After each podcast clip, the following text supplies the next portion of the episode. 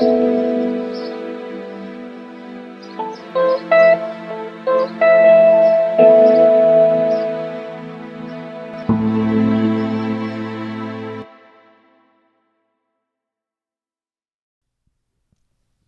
everyone, and happy Monday, happy April, and happy Easter if you celebrate. Um, I'm so excited about this episode with Chelsea, and I'm really honored to be sharing our conversation with you guys. Um, to to preface, and I, I think I talk about this in the episode, but um, April is National Sexual Assault Awareness Month, so every Monday, so you know, for four the next four episodes, I'm going to be sharing stories of survivors about their experience with either domestic violence or sexual assault. Um, if you guys remember, I recorded with Megan Siniskalki. I think it was September, maybe it was last August. I don't know. Time's a blur, but um, before I moved to Austin, and um, she was on the board of the of Exhale to Inhale. Um, so so is Chelsea, our incredible guest for this week, and yep, I'm just so honored to be able to um, bringing her our conversation, you know, out into the world. Uh, that being said, obviously, we talk about some pretty heavy stuff. Um, so if anything related to sexual assault or uh, rape is triggering for you, keep that in mind before listening to this episode, um, or you know, just keep in mind while um, tuning in. Um, anyways, before I, you know, play the episode, I did want to talk about a very exciting new sponsor that has to do with a life update. So, um, for those of you don't know, I started working at Talkspace, my absolute dream job a couple of weeks, actually, I guess it was about almost two months ago. So, about almost two months ago. Um, can't even begin to explain how much of an incredible company they are, how honored I am to be working there. I could gush on for days. Um, and the coolest part about this is that they agreed to sponsor Solace in the City as a um, so you guys can benefit from the, their amazing services. I uh, to give a quick, you know, rundown of what Talkspace is. Um, they are a behavioral health solution, so they are a teletherapy company. So basically, exactly what everyone needs right now. You know, speaking over the phone um, with a licensed professional about what what you're going through. Um, I can, you know, definitely speak to my own experience about how much I will be needing therapy this week. Um, I will probably schedule multiple sessions because um, I've had a rough week.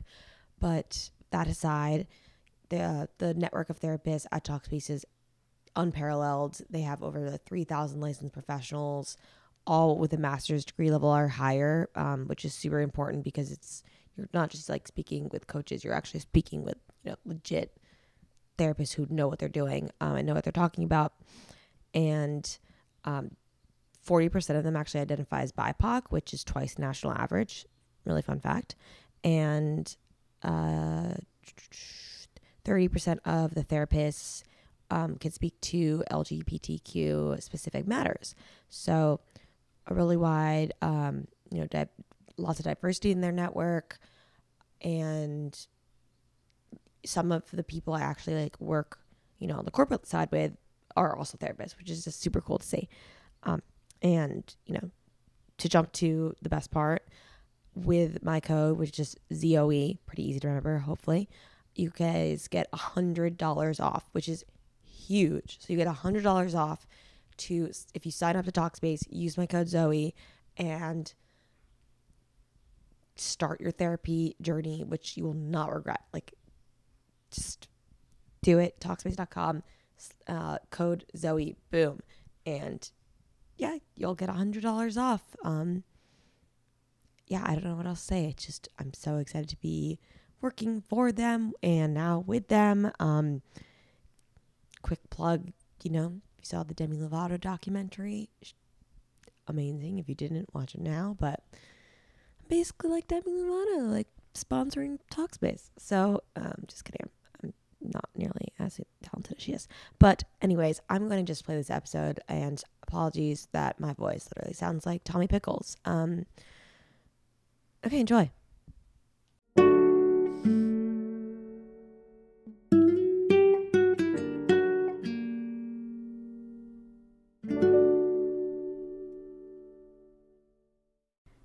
Everyone. Welcome to another episode of Solace in the City. And today I am so excited to be here with Chelsea Quint. Um, for those of you who are not aware, April is National Sexual Assault Awareness Month. Um, so I am just completely honored to be here with Chelsea, who is a trauma informed business coach and co chair of the Young Professionals Board of Exhale to Inhale to speak to her experience as a survivor and as a person as well. all of the things. Here to talk about all of the things. All of the things. Well, thank you so much for being here. Um, if you don't mind just telling me a little bit about yourself, where are you from? How old are you? Where'd you grow up? What's your story? Absolutely. So, I currently live in Brooklyn. I turned 30 Oh my gosh, did I turn 30 a month ago? It it I turned 30 a month ago. I am 30 a month ago today as we're recording. Um, live in Brooklyn, New York. I am a yoga teacher, entrepreneur, writer, dog mom, all the things. Um, as for where I'm from, I kind of grew up all over. I am both an East and West Coast girl. Um, I do still feel the West is the best, even though I live in New York. And, um, you know, I'm someone.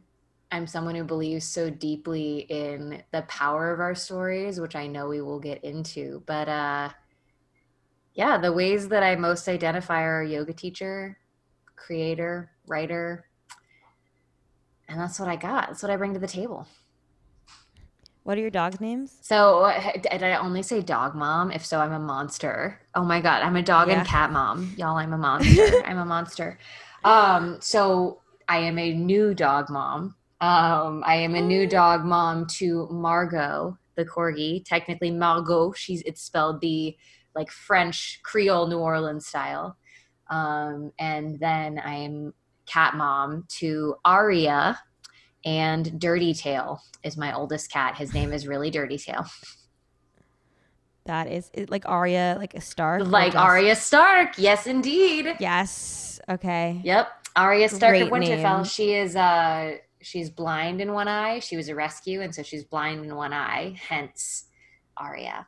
Oh, Indeed. great name. Margot is actually also named after a sci-fi after a fictional character, but she is from the show The Magicians. She's a more nerdy, more fringe naming than Arya. No, my um my dog who's now like eating something, and I'll work on that later, uh, is named after a fictional character as well from Harry Potter. So got all the the nerdy um, books and movies covered Absolutely. here. Absolutely, and all the female heroines. I feel like right.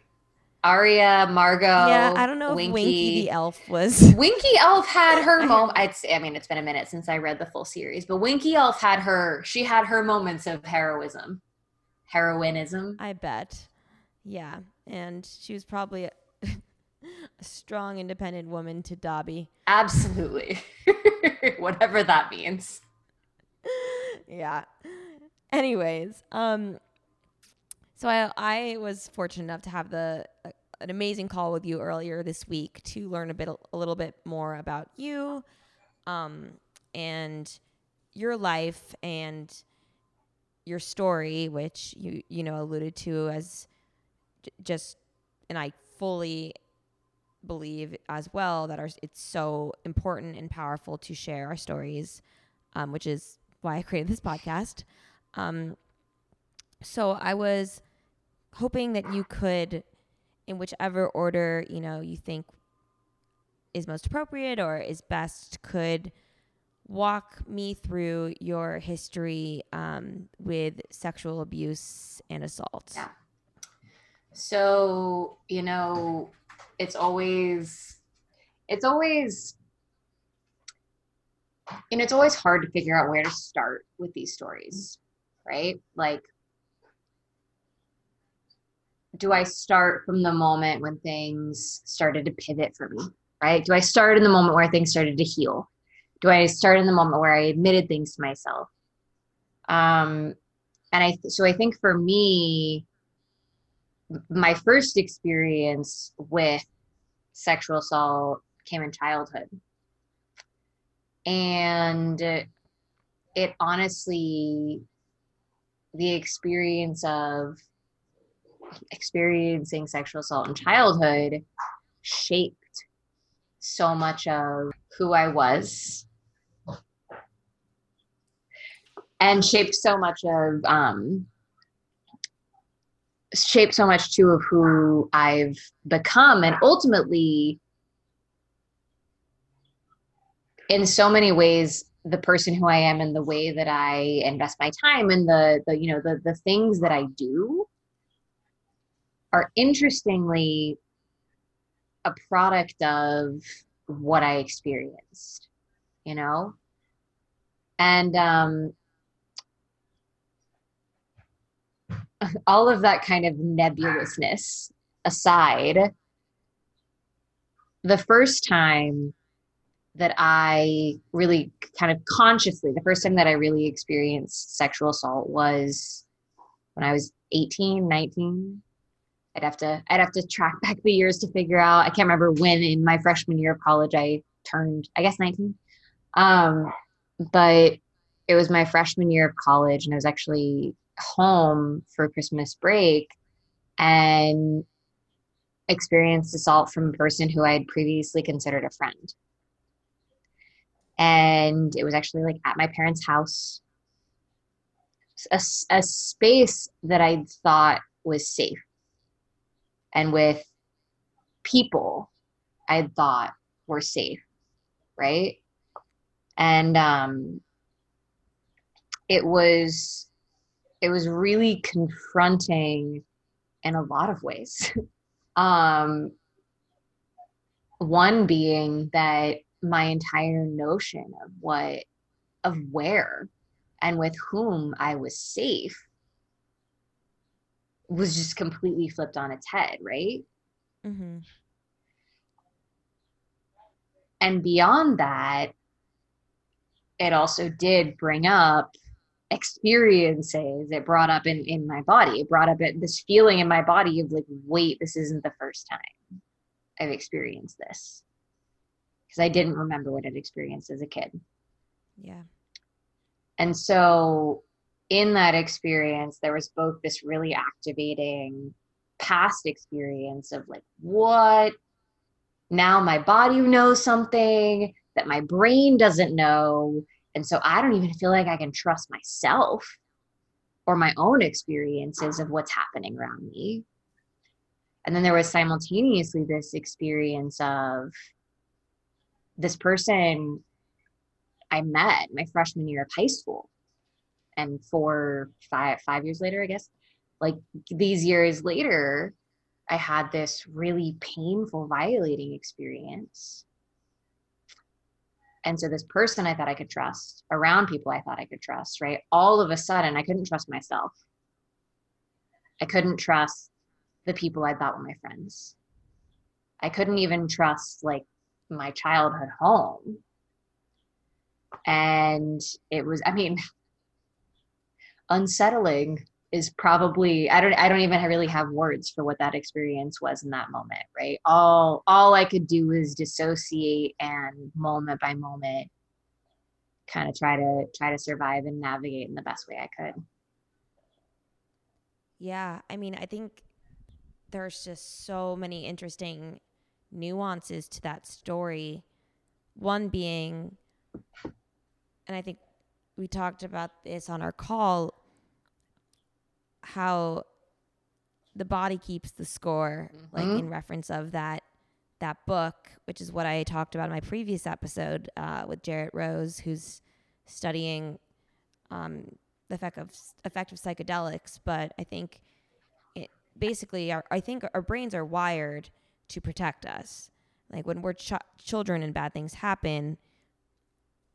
I mean, granted, I never took a neurology neuro like neuro class, but from enough podcast reading, I feel like I can say this with some, you know, validity that our brains are wired to protect us so that if something bad happens, you don't remember. And there's obviously different ways that those memories, those repressed memories can be brought up, whether it's through having a psilocybin like psilocybin mushrooms or experiencing something experiencing something so familiar that it's almost impossible to not think about a time like a previous experience. Right. Um like Jarrett the uh the guy I spoke with was saying, you know, people would say like whenever I walk by this blue couch, I just was like why do I feel so weird or like smells and all those different things that just like make you just off. And it's it's fascinating that you know you said you were like part of what was so hard about it was that it, it was in a place that you considered safe.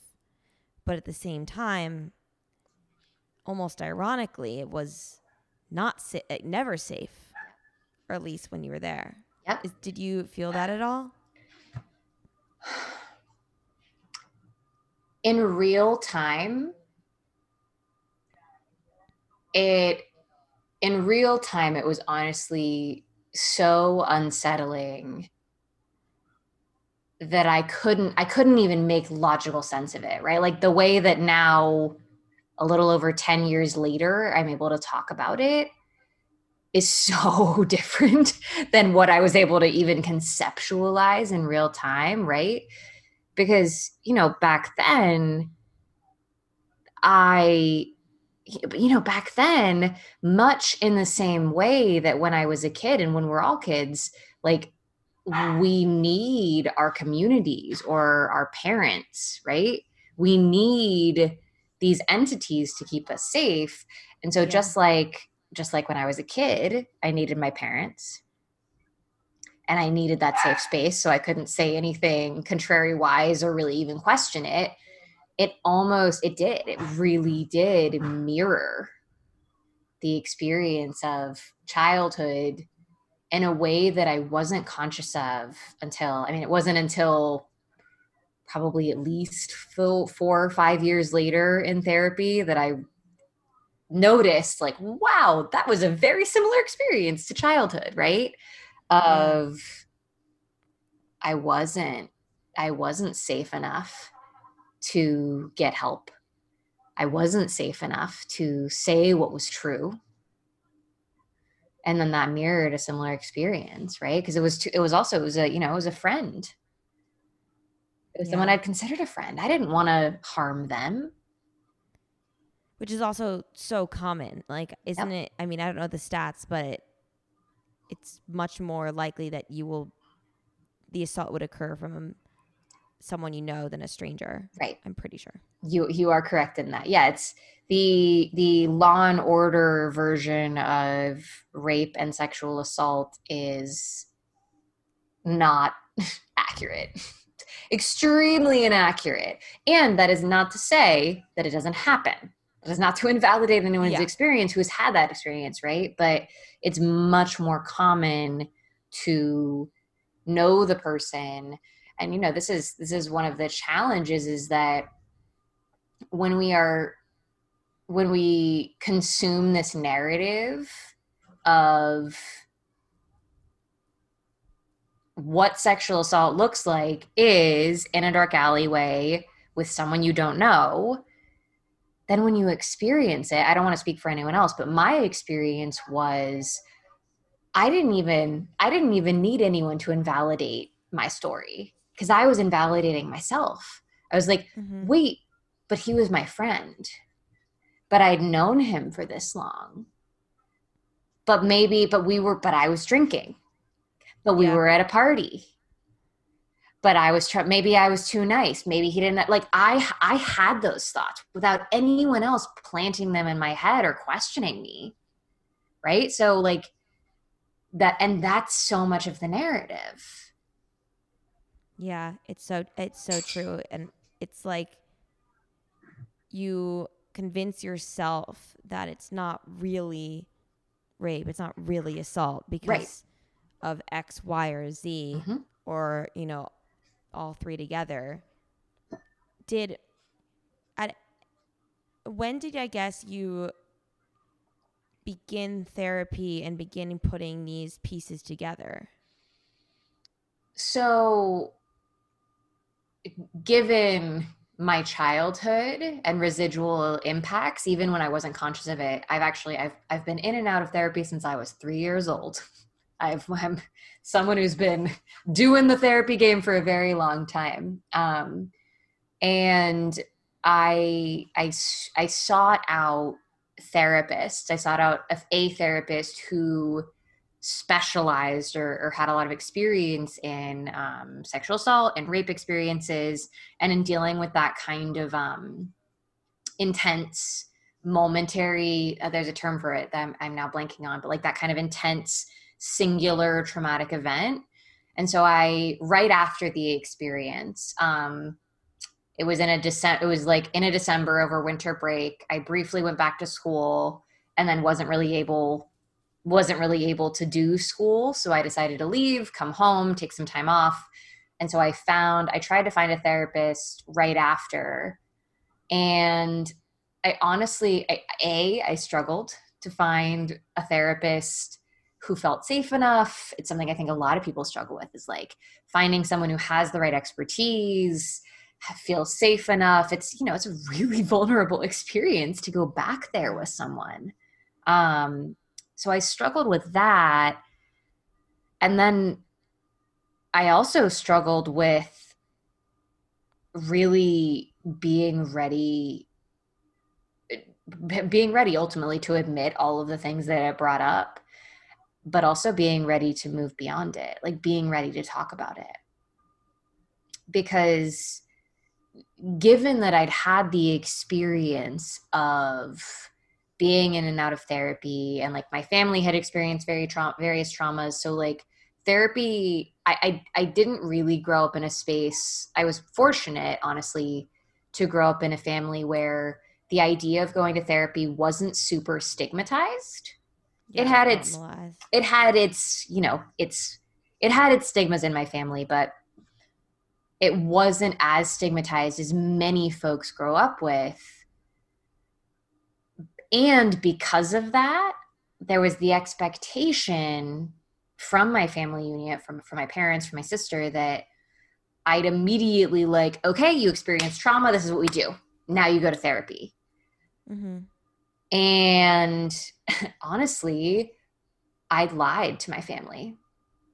I told them that I had found a therapist and I and I did find a therapist, but I told them that I was going to appointments when I wasn't because I didn't feel I felt too triggered, I felt too upside down to actually be seeing the therapist, but I mm-hmm. didn't feel safe enough telling my and even my friends too. I didn't feel safe enough I felt guilty, I guess, or like I was doing something wrong, or, or almost like I was proving everyone else right of like, oh, she wasn't actually, it wasn't bad enough. If she's not going to therapy, it wasn't bad enough. Did did your family know about the experience? Yes, Okay. yes. I, I told them it was a it was a bit of a it was a bit of a messy scenario because it was Christmas break where all the at all of the old friends hang out together. So the night after the incident, the same person was back at my house. Mm. My sister had invited him, and uh, I did not know that that was going to be a thing. I hadn't told anyone at that point. But at, in in seeing this person again, I, I mean, I pretty much went into full blown panic and uh, didn't really have a choice beyond explaining, like, this is not okay and I need this person to leave. So, in that moment, in that moment, my sister and both my parents and a section of our friend group as well publicly found out what had happened. And how did they react? I mean, the answer is in sort of varying degrees. Um, Mhm. I was, I was, I, I, I was fortunate in this experience in that I would say probably the majority, I'm working somewhat off of memory from 12 years ago, but the majority of people believe me. Yeah. And it is deeply not lost on me that that is not the experience. And in some of my later experiences, that was not the experience I was afforded. But in this first experience, from most people, I didn't get a ton of questions about, like, well, but did you, or well, but what, or well, but how. Like, there wasn't a lot of that. Um, and there was also a lot of assuming there wasn't a lot of questioning around kind of what do you need there was a lot of assuming of oh okay now this person is evil and now this person just needs to be gone and this person needs to be whatever and now you just mm-hmm. need therapy and now you just need like it was a lot of okay we believe you now how do you move on yeah like okay let's put a band-aid on it and continue with life. Yeah. And there was also, you know, there were also I, you know, I was also gossiped about. I was also the evil one. I was also the liar. I was also the slut. Like they're they're they're in the immediate experience, it was only my very my my immediate family and close friends who found out.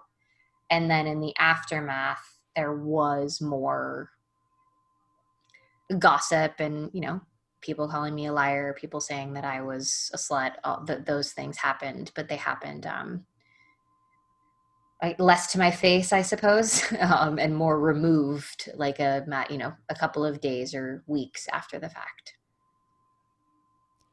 How long, if you know, if at all, did it take for you to kind of be at peace with this experience? and those following? Or do you think mm. it's an hmm. endless battle?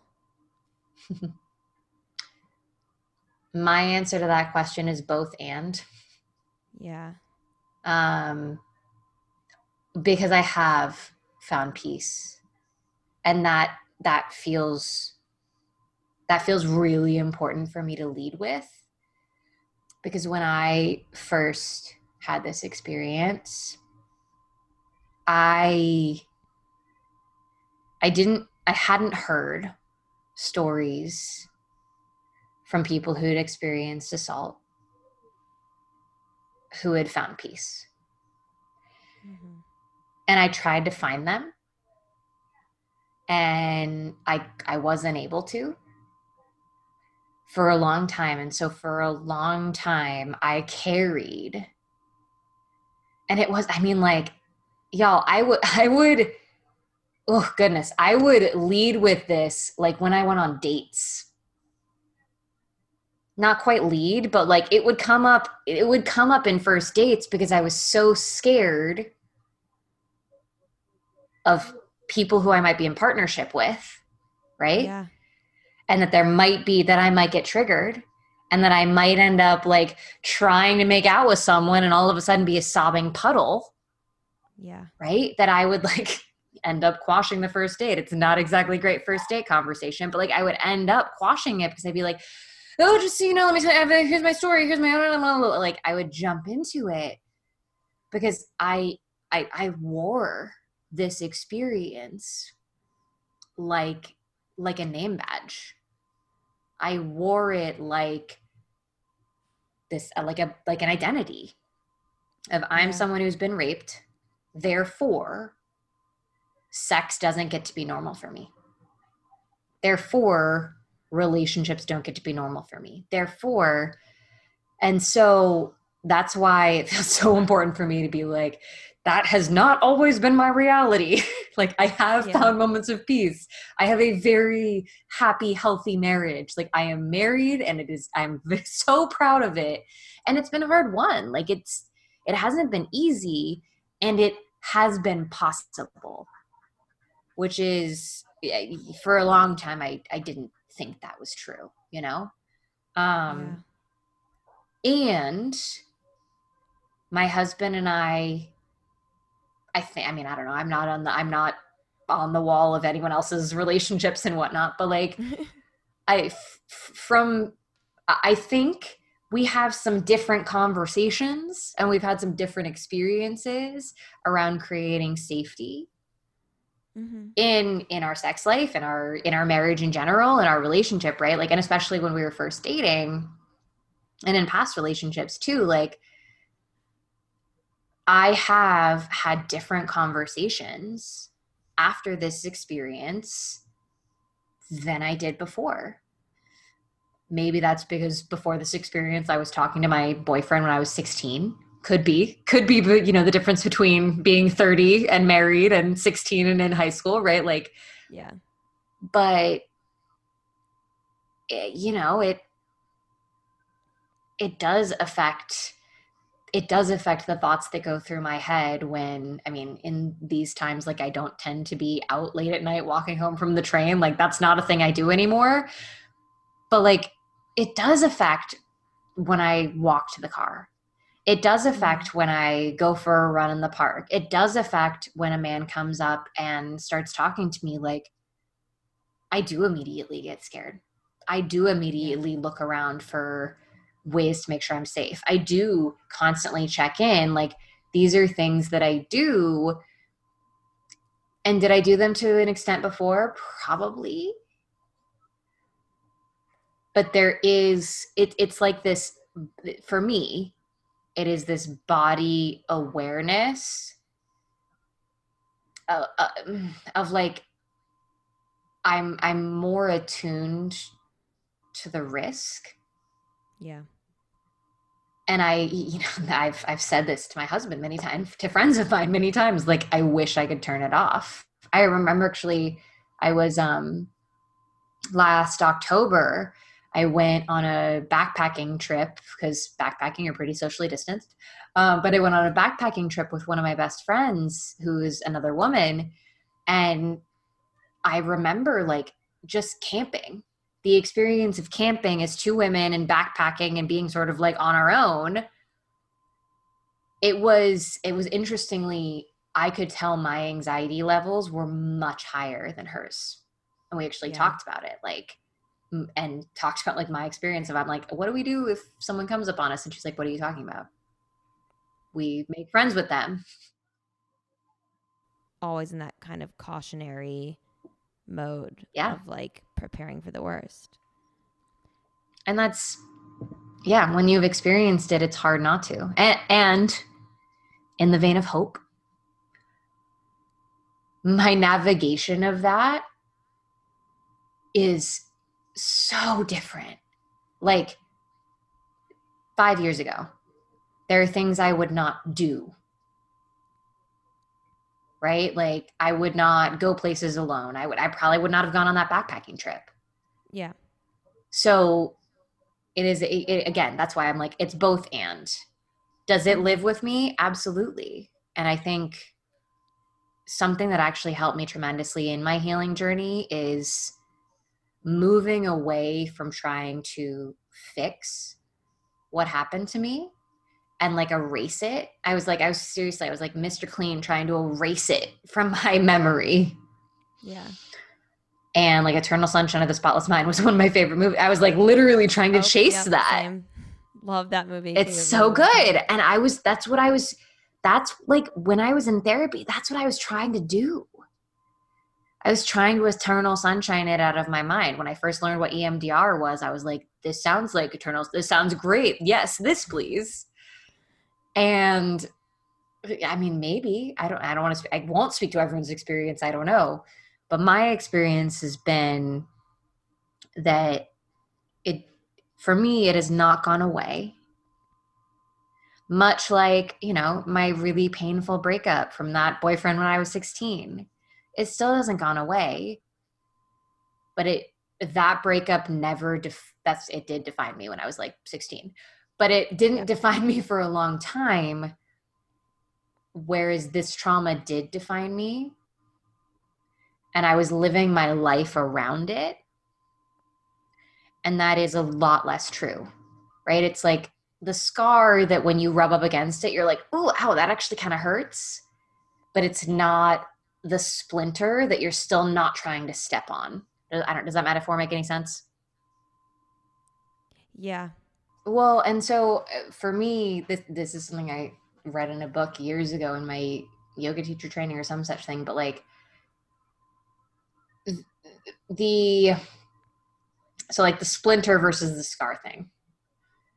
We've all, I, would imagine, we've all had the experience of having a splinter in the bottom of your foot, right? Mm-hmm. And when it like especially one that gets really worked in that you're like ugh okay i'm kind of i'm gonna have to dig into my foot a little bit to get this out mm-hmm. and then when you avoid it you avoid digging it out but then you're constantly walking on the side of your foot mm-hmm. or walking on the inside of your foot right so that you you're like molding your whole body around not touching this one tender spot yeah versus taking the temporary experience of like, okay, this is gonna hurt. I'm gonna have to take the tweezers. I'm gonna have to dig in a little bit. I might, I might even have to like c- cut my foot open a little bit to like get actually get in there, right? Or go to the doctor and depending, I don't know. I don't know if anyone's ever had to go to the doctor to get a splinter removed. I have not. I hope you haven't either. But right, like that moment where it's like I do actually have to cause myself some temporary pain to go into this thing to get it out. Yeah, that that's so true right? And so for me, this experience for a long time was a splinter. And that's like when I was like going on dates or meeting partners or whatever, or meeting even new friends.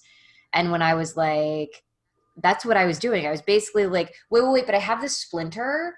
So just make sure you don't talk about this. Make sure you just don't touch me here. Mm-hmm.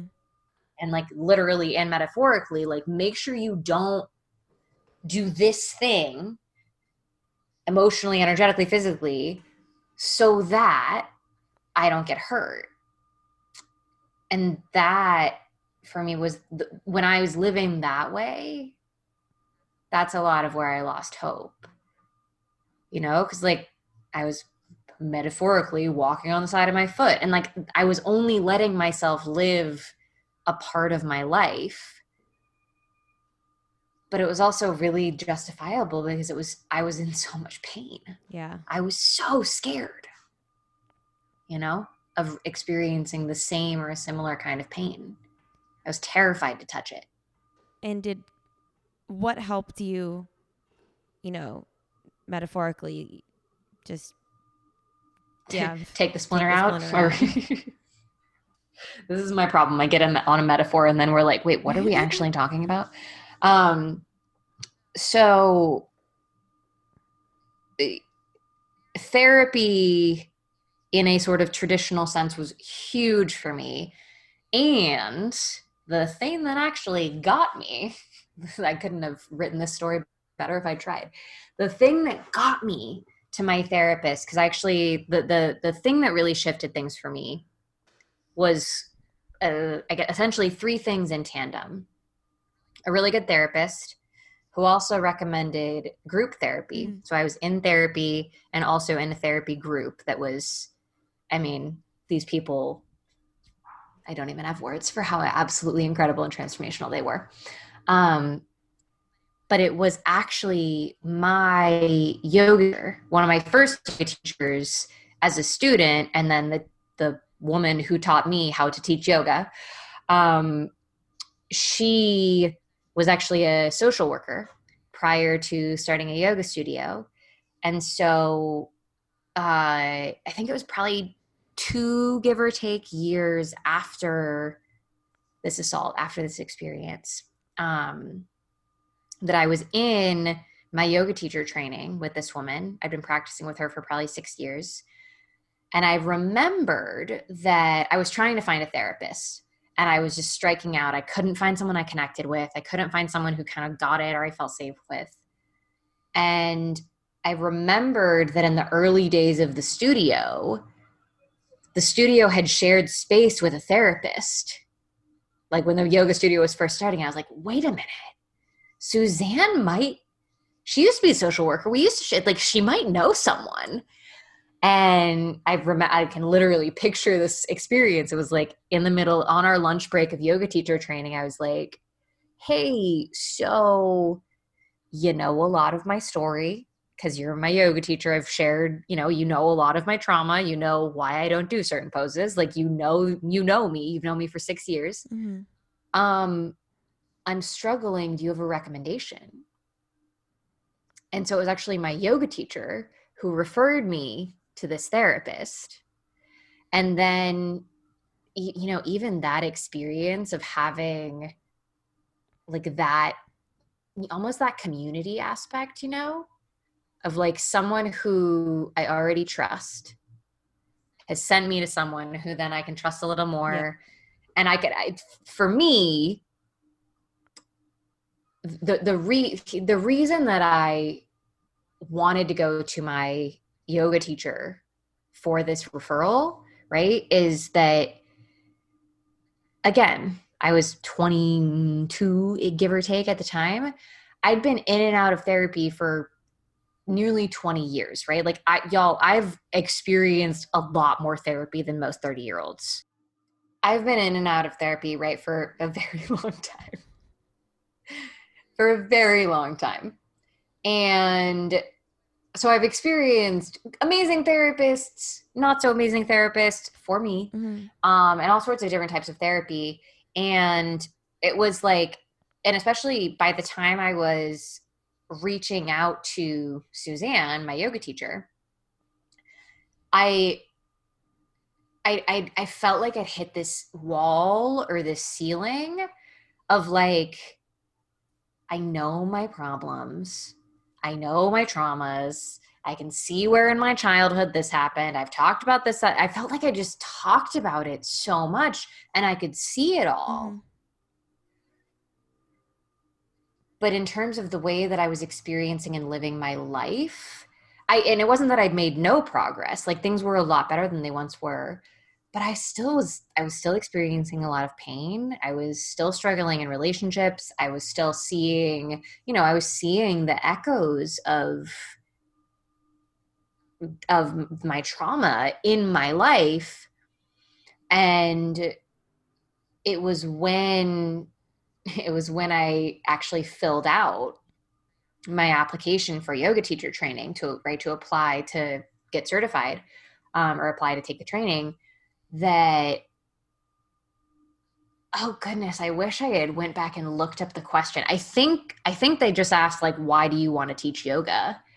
And it was actually like a little one page form. It was very short. Mm-hmm. i'm pretty sure i wrote like 5 mm-hmm. pages. Like i need i attached extra pages.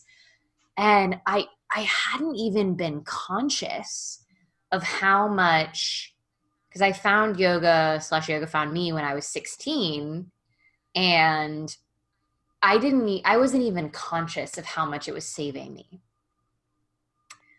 It wasn't until this first experience of being assaulted that i was like i need like i remember consciously the day after like i need to go to yoga. Couldn't have told you why. And that morning after like i did go to yoga and it was hard and i cried. Like all i did was cry on my mat. I was like in child's pose and just crying. Mm-hmm but a couple years later, I realized that to an extent, I'm still in the process of learning how all this works. But I realized that something about the safe space that I'd already created, right? Like, because I'd already been at this specific studio for uh, five, six years, five years by the time this assault happened. I already had a safe space to have some agency around my body. Mm-hmm. Right? Like I already had space to get quiet, to notice what was up with me, to honor my own needs. And eventually I realized like, wait, there's some there's some magic in this. And I used like I don't I use the word magic because I don't know a better one to describe it. Like there's for me, there's something magical about the process of a yoga class. And it's not inherent, like it needs to be created. We need safe space. But for me, because I'd already had that safe space to an extent prior to the assault, it was like I knew already when I felt like I'd hit a wall in therapy and I couldn't find someone to help me. I knew my subconscious, my intuition, like I knew where to turn. And it was to my yoga teacher who then led me to the amazing therapist who also had a yoga practice, right? Like, and it was this beautiful duality where then I went to this therapist who knew that Suzanne had referred me to her. And so then she knew I had a yoga practice. So it was this beautiful intersection of like working with my nervous system and working with meditation and working with like it was this beautiful intersection of working with all of the stuff I had learned that therapy was, quote unquote, of like talk about your feelings and write things down and whatever. Like it was that intersection of that meeting. And I feel like it's such a cheesy thing of like, yeah, we're coming back. The body keeps the score. Mm. And that's and I mean in in my reality these days, it's maybe not for everyone, but like that's such a given these days that our bodies know and we have to address healing inside of our bodies, especially when we're talking about sexual assault. Like it messes with your sense of pleasure. It messes with your sense of feeling, right? Mm-hmm. Like and so as long as I was trying, this is the most long-winded answer to your question ever but as long as I was trying to like brain my way out of something my body experienced, I was going to keep hitting that same wall. Yeah. No, that's so true. And it leads me to my next question because, for context for anyone listening, um, the way I, you know, met or was connected to Chelsea was through um, Megan Siniskalki, who was on a previous episode talking about her experience with uh, domestic violence. And she explained to me what exhale to inhale was, but I, I, I don't think I fully understood what the mission of the organization was until speaking to you. Mm-hmm. Um, mm-hmm. Quick you know, elevator pitch. It's an organization that empowers those affected by domestic violence and sexual assault to transform their lives through the healing power of trauma informed yoga. Mm-hmm. So when I first heard that trauma informed yoga, I I thought it was a type of like yoga class where like, hey, if you've been assaulted or come here, like big sign kind of right, right but there's actually a lot more to it, which I'd love for you to touch on and kind of basically answer the question of what does it mean to be a survivor in a yoga class? Oh, it means so many things. And I want so first I want to I want to touch on ETI's mission which um is rooted actually it's it, one of the things i love about eti is that it's rooted in its founding is rooted in story right? Our founder zoe lepage um, witnessed peers friends community members experience experiencing sexual assault. And had had experienced it herself anecdotally right the healing power of yoga and set out on a mission to intersect mm-hmm. the two. And, um, you know, some of the really cool things are that now, these days, years later, we have some really powerful data that confirms what Zoe saw and what I experienced as a survivor when, as like a 19 year old kid who was so deeply I mean, I still feel like I'm a kid 11 years later, but like as a as a kid who was so deeply in trauma and being like told on the one hand by or sort of suggested on the one hand by like my parents like okay just like go to therapy talk about it move on cool you good? You had a couple sessions you good? Yeah. And then on the other hand like peers or friends not not even know not even wanting me to talk about it so like that's too much and then some people who thinking who are thinking I'm a slut or I'm a liar or I'm trying to ruin this person, right? Like I was so flooded. I didn't know which way was up. I didn't know. And then I'm like, I'm in college. I'm supposed to figure out what I'm doing with my life now, right? Like I I felt so lost. And back then, when I couldn't even manage to get myself therapy, you know what I could do? Could get myself to a yoga class. Because inside of a yoga class, I didn't have to be the trauma girl, the survivor girl, the girl who got assaulted. I didn't have to be that. And the asterisk here is that there there's a lot of power inside being able to have that kind of anonymity, right? Like when you walk into a yoga class, you don't necessarily have to like you don't have to know the teacher. The teacher might not know anything about your history yeah. or what you're coming with, right? Which was to an extent part of it was powerful. But then when someone came and I I honestly fortunately I I say I grew up as a 16 year old, but like I grew up in a yoga studio that did not do hands on adjustments. Mm-hmm. So touch was not a part of my an entry into yoga, right? But even still, there would be times where someone would suggest a pose. The one that I regularly go to is happy baby pose, which is a an extremely like open pose for so um, frankly for anyone. Yeah. Like for anyone but especially someone who's experienced sexual assault to the point that like I almost never teach it in my class. Period. All classes, public I will almost never teach it.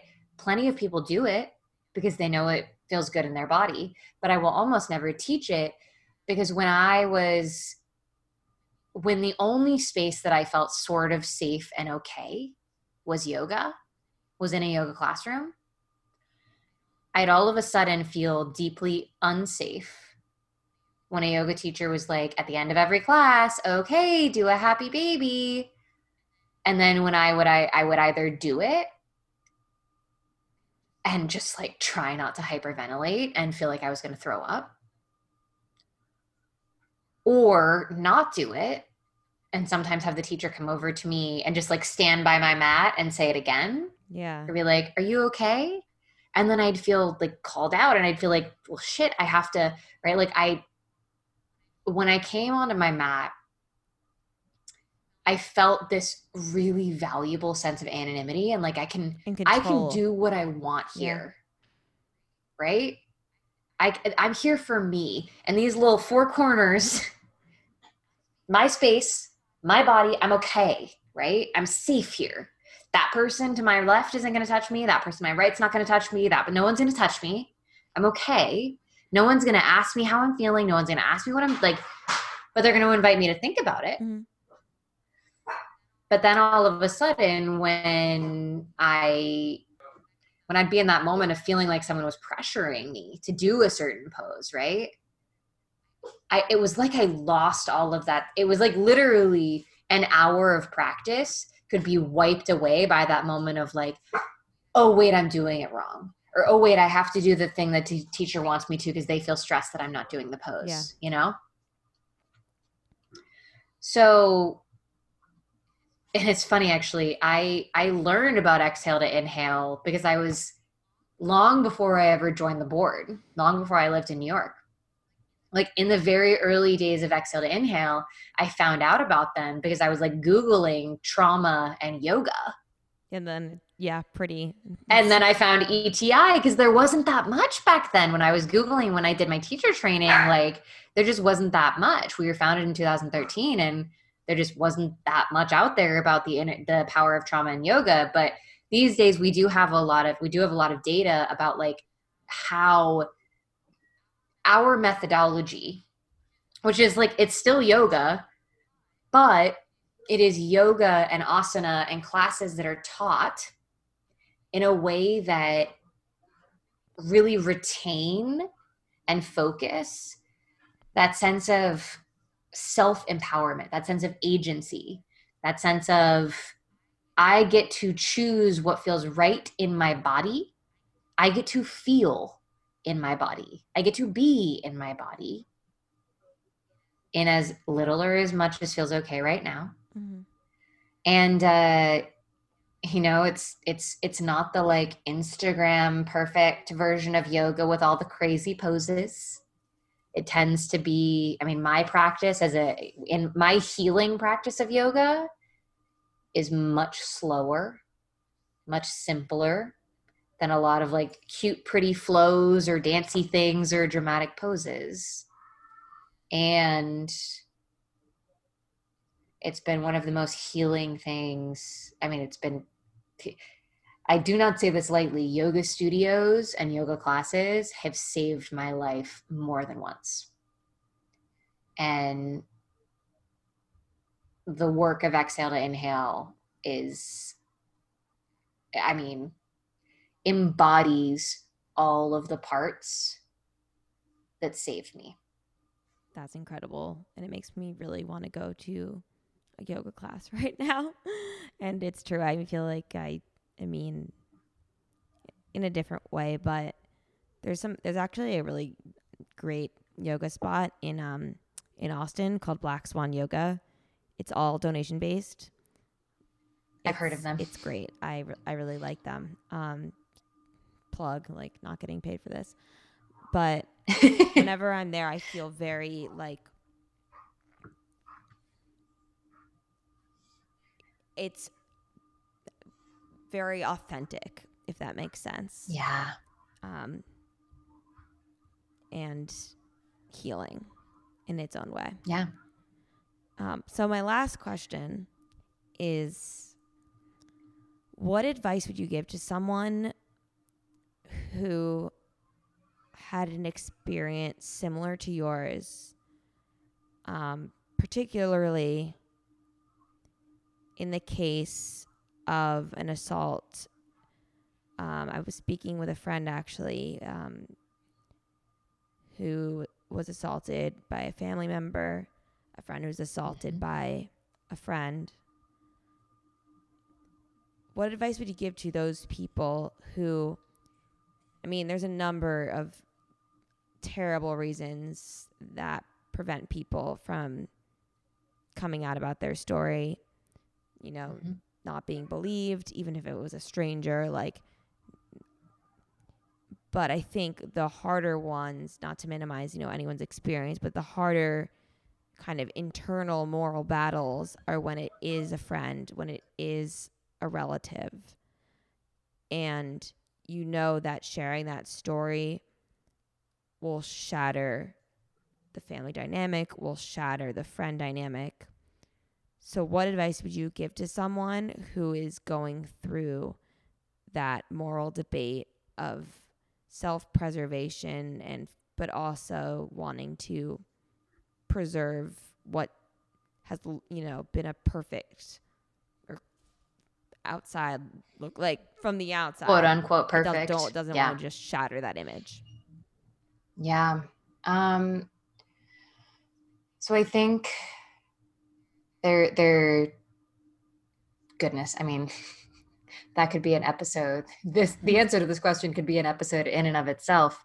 Um but i think the first thing is to find your people those might be friends, they might be other family members, they might be new friends, they might be people from your yoga studio, they might be therapists, right? It could be like personal or professional people, but find your people to help you navigate that.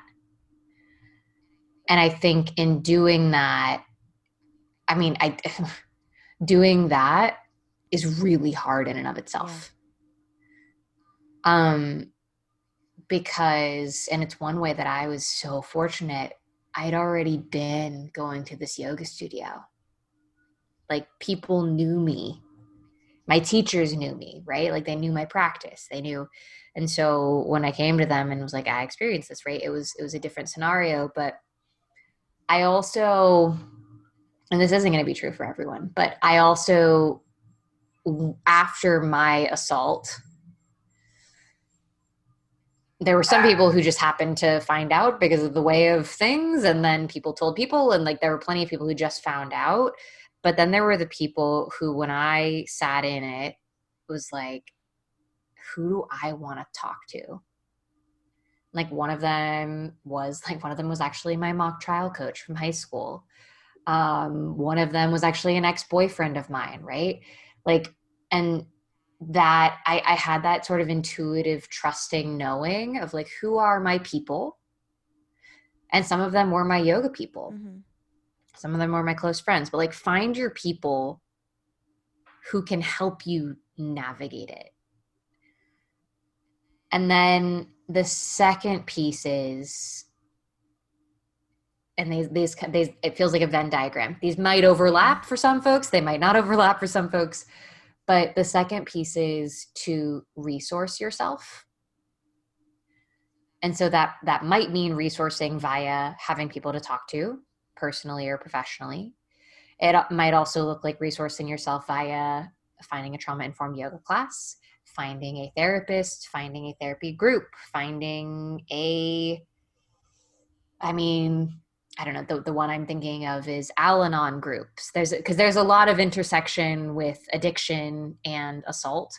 So like you might find yourself in an Al Anon group. Like there's so many spaces where you can find resources. You might also learn a tool like emotional freedom technique is a tool that I used outside of yoga that has ma- been massively helpful in my healing journey. But like whether it's meditation or breath work or therapy or like whatever the tool is finding resources for yourself to navigate the long term um, is really, really, really, I found it to be really important. Um, because from my experience, it's, it, it, it's waves, you know? Mm. Um, the experience happens in waves. And I guess the, the final piece on this is that I I am so presumably obviously um, but i'm so here for people sharing their stories. And i often find that in the times we're living in there can almost feel like a pressure that you have to share your story or you have to you have right? There's this idea like even in social media that like i have to be super vulnerable and put myself out like you don't have to. You don't owe anyone your story. Yeah. Right? Like i'm sharing because i hope that anyone who's listening who has an experience like mine who doesn't have resources can either like please message me. If you don't know so if you don't have people please send me a message. Like i am very open for this yeah. right? I will help you resource. If you don't have resources like that's why i'm sharing. Because at this point i am solid. I'm not perfectly healed. I've got scars. I get triggered. I have moments you know like that's true. And i'm okay. I'm good a lot of the time but I'm not sharing because I think I owe anyone this story. Right? Like, I'm not.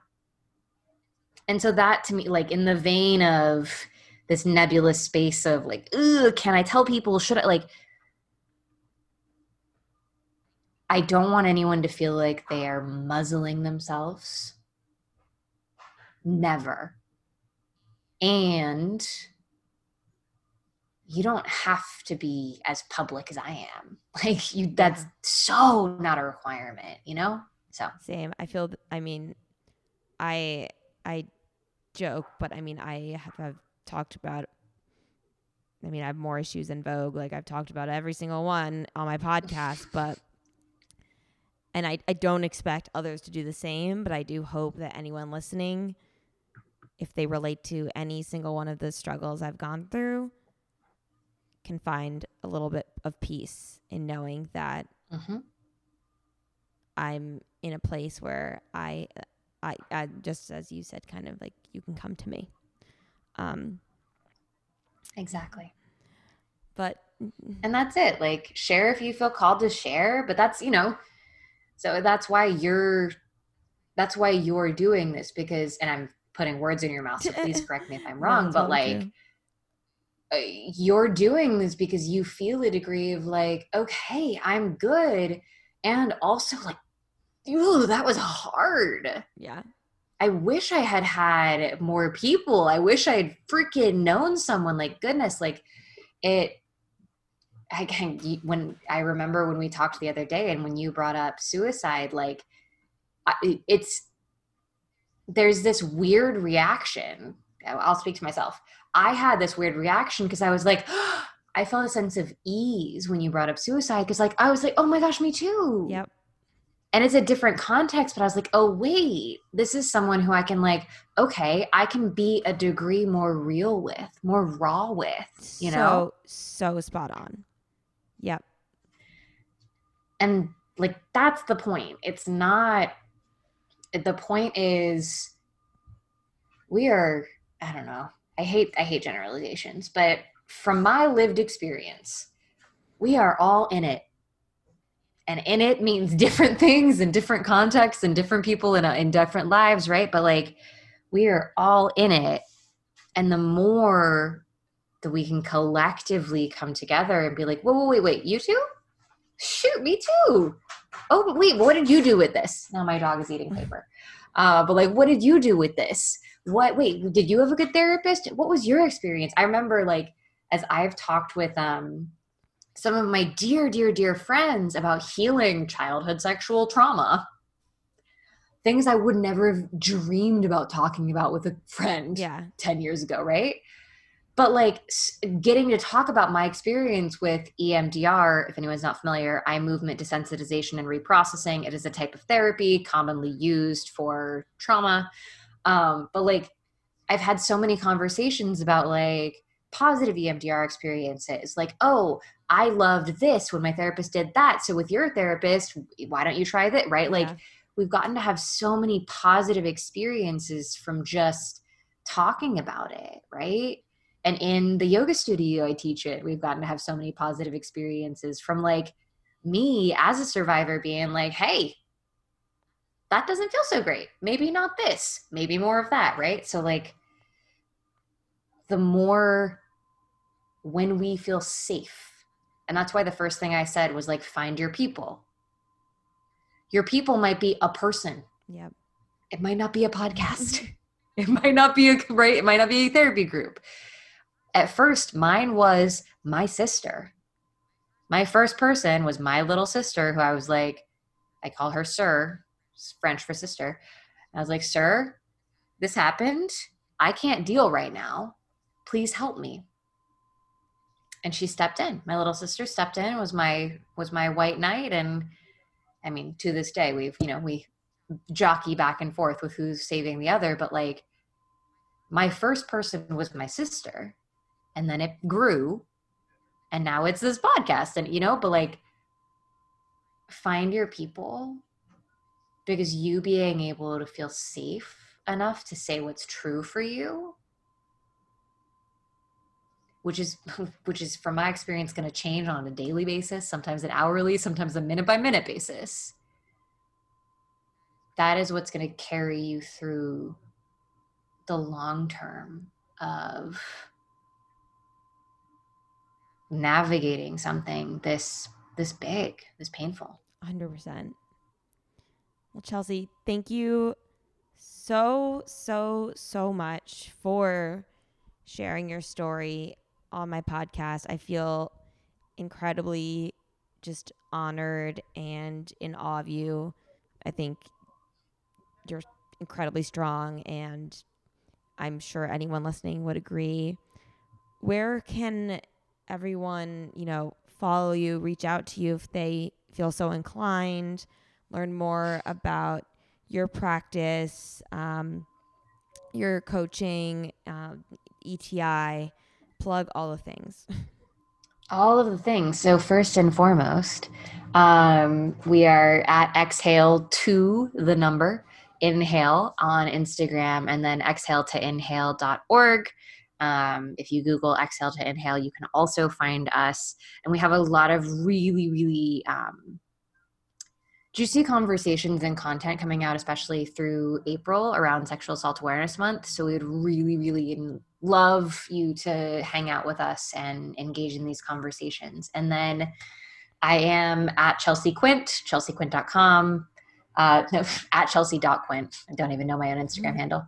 Um, but pretty much if you Google Chelsea Quint, Quint is a pretty distinctive name. You can find me and seriously, send me a DM on Instagram chelsea at chelseaquint.com is my email like any of the places. If uh one of the greatest gifts that i've gotten to experience um as a result of my pain um is hearing people say when people say to me i've never told anyone else this before but it is one of the greatest, most humbling moments that I experience. And um, I think anyone who, you know, who holds space, I'd imagine anyone who holds space would uh, would have the same experience of like it's really humbling to hold space for someone to share their deepest deepest darkest bits whatever those might look like and uh, that's it's a big part of why I keep doing what I do because I believe that when we are able to, without filter, share those dark bits with someone who is going to be like, hurt, yeah, like not going to judge, not going to freak out, not going to be like, oh my gosh, you're so this, right? Like that in and of itself is so healing. And to, you know, I've been held by people who haven't been shook buy all my stuff. And then them being like okay cool. What are we going to do with it? You want to breathe? You want to move? Like i just i i don't even have words for how powerful that's been. So i rambled in response to that. The point is reach out. Yeah. If you feel called. Definitely. You are not alone and i don't promise this lightly but you are not too much for me whoever's listening, I, I, whatever your story is, this is not like a challenge, but like you are not too much. And if you're someone who's felt like I can't say the things because it's too much or it's too taboo or people are going to be too triggered or it's going to be too much for my dears, I am the queen of too much and I love holding space for it. So you're amazing. Thank you so much again. And bye, everyone. Thank you.